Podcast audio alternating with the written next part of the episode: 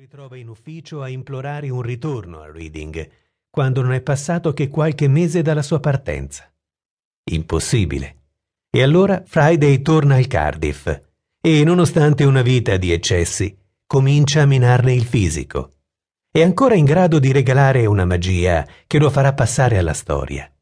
Accade contro il Luton, in una partita dura e nervosa, che il Cardiff gioca con l'acqua alla gola essendo in zona retrocessione.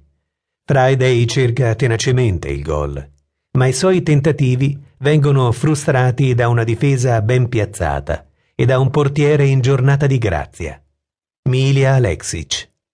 Dopo che questi lo ha anticipato, in un gesto di stizza, Friday lo colpisce e poi cerca di scusarsi con l'avversario, che sdegnosamente rifiuta di stringergli la mano. Ecco allora che Robin insegue il difensore che intanto ha fatto ripartire il gioco, come una furia gli sottrae il pallone e si invola verso la porta difesa da Alexic, segnando un gol straordinario che festeggia mandando palesemente a quel paese il portiere, reo di aver rifiutato le sue scuse. Una foto immortala questo gesto, tra i più famosi del calcio inglese, e consegna Robin Friday alla leggenda, anche perché in pratica finisce tutto qui. Nell'estate successiva Friday è assente dai campi a lungo per una misteriosa malattia che lo debilita. Quando torna è debole, stanco, sempre più confuso e rabbioso, ingabbiato in una città che non ama e in regole sempre più ferree.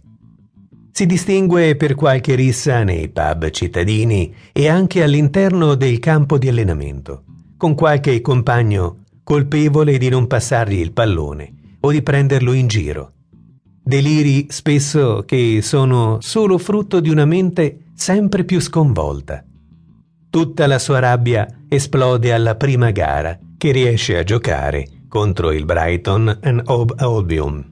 Dopo aver subito per tutta la partita la dura marcatura del difensore Mark Lawrenson, Friday lo colpisce in faccia con un calcio e viene espulso. Furioso, invece di raggiungere il proprio spogliatoio, raggiunge quello avversario, individuando la borsa di Lorenson e utilizzandola come gabinetto personale. Arriva l'ennesima squalifica e anche il povero manager Jimmy Andrews deve arrendersi. Impossibile educare un ribelle come Friday, che oltretutto, quando manca poco a Natale, si presenta in sede annunciando il suo ritiro, stanco di avere intorno chi gli dice cosa fare. Il club, esasperato dai suoi atteggiamenti, accetta ed è così che si conclude la sua carriera del più grande giocatore che non abbiamo mai visto. Ad appena 25 anni Robin Friday lascia il calcio e anche se per qualche anno sembra che possa ripensarci, non tornerà mai sui suoi passi, neanche quando il Reading proverà a rimetterlo sotto contratto in seguito a una petizione di oltre 3.000 firme da parte dei tifosi. Divorzia ancora, si sposerà una terza volta, ma anche questo matrimonio andrà male.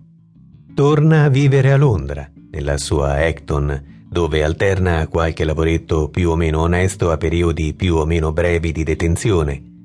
Per questi ultimi le cause sono le più disparate dai soliti casini sui treni al ben più grave reato di fingersi un poliziotto per sequestrare droga ai ragazzi del quartiere. La droga e l'alcol restano ben presto le sue uniche passioni e lo portano alla fine ad appena 38 anni.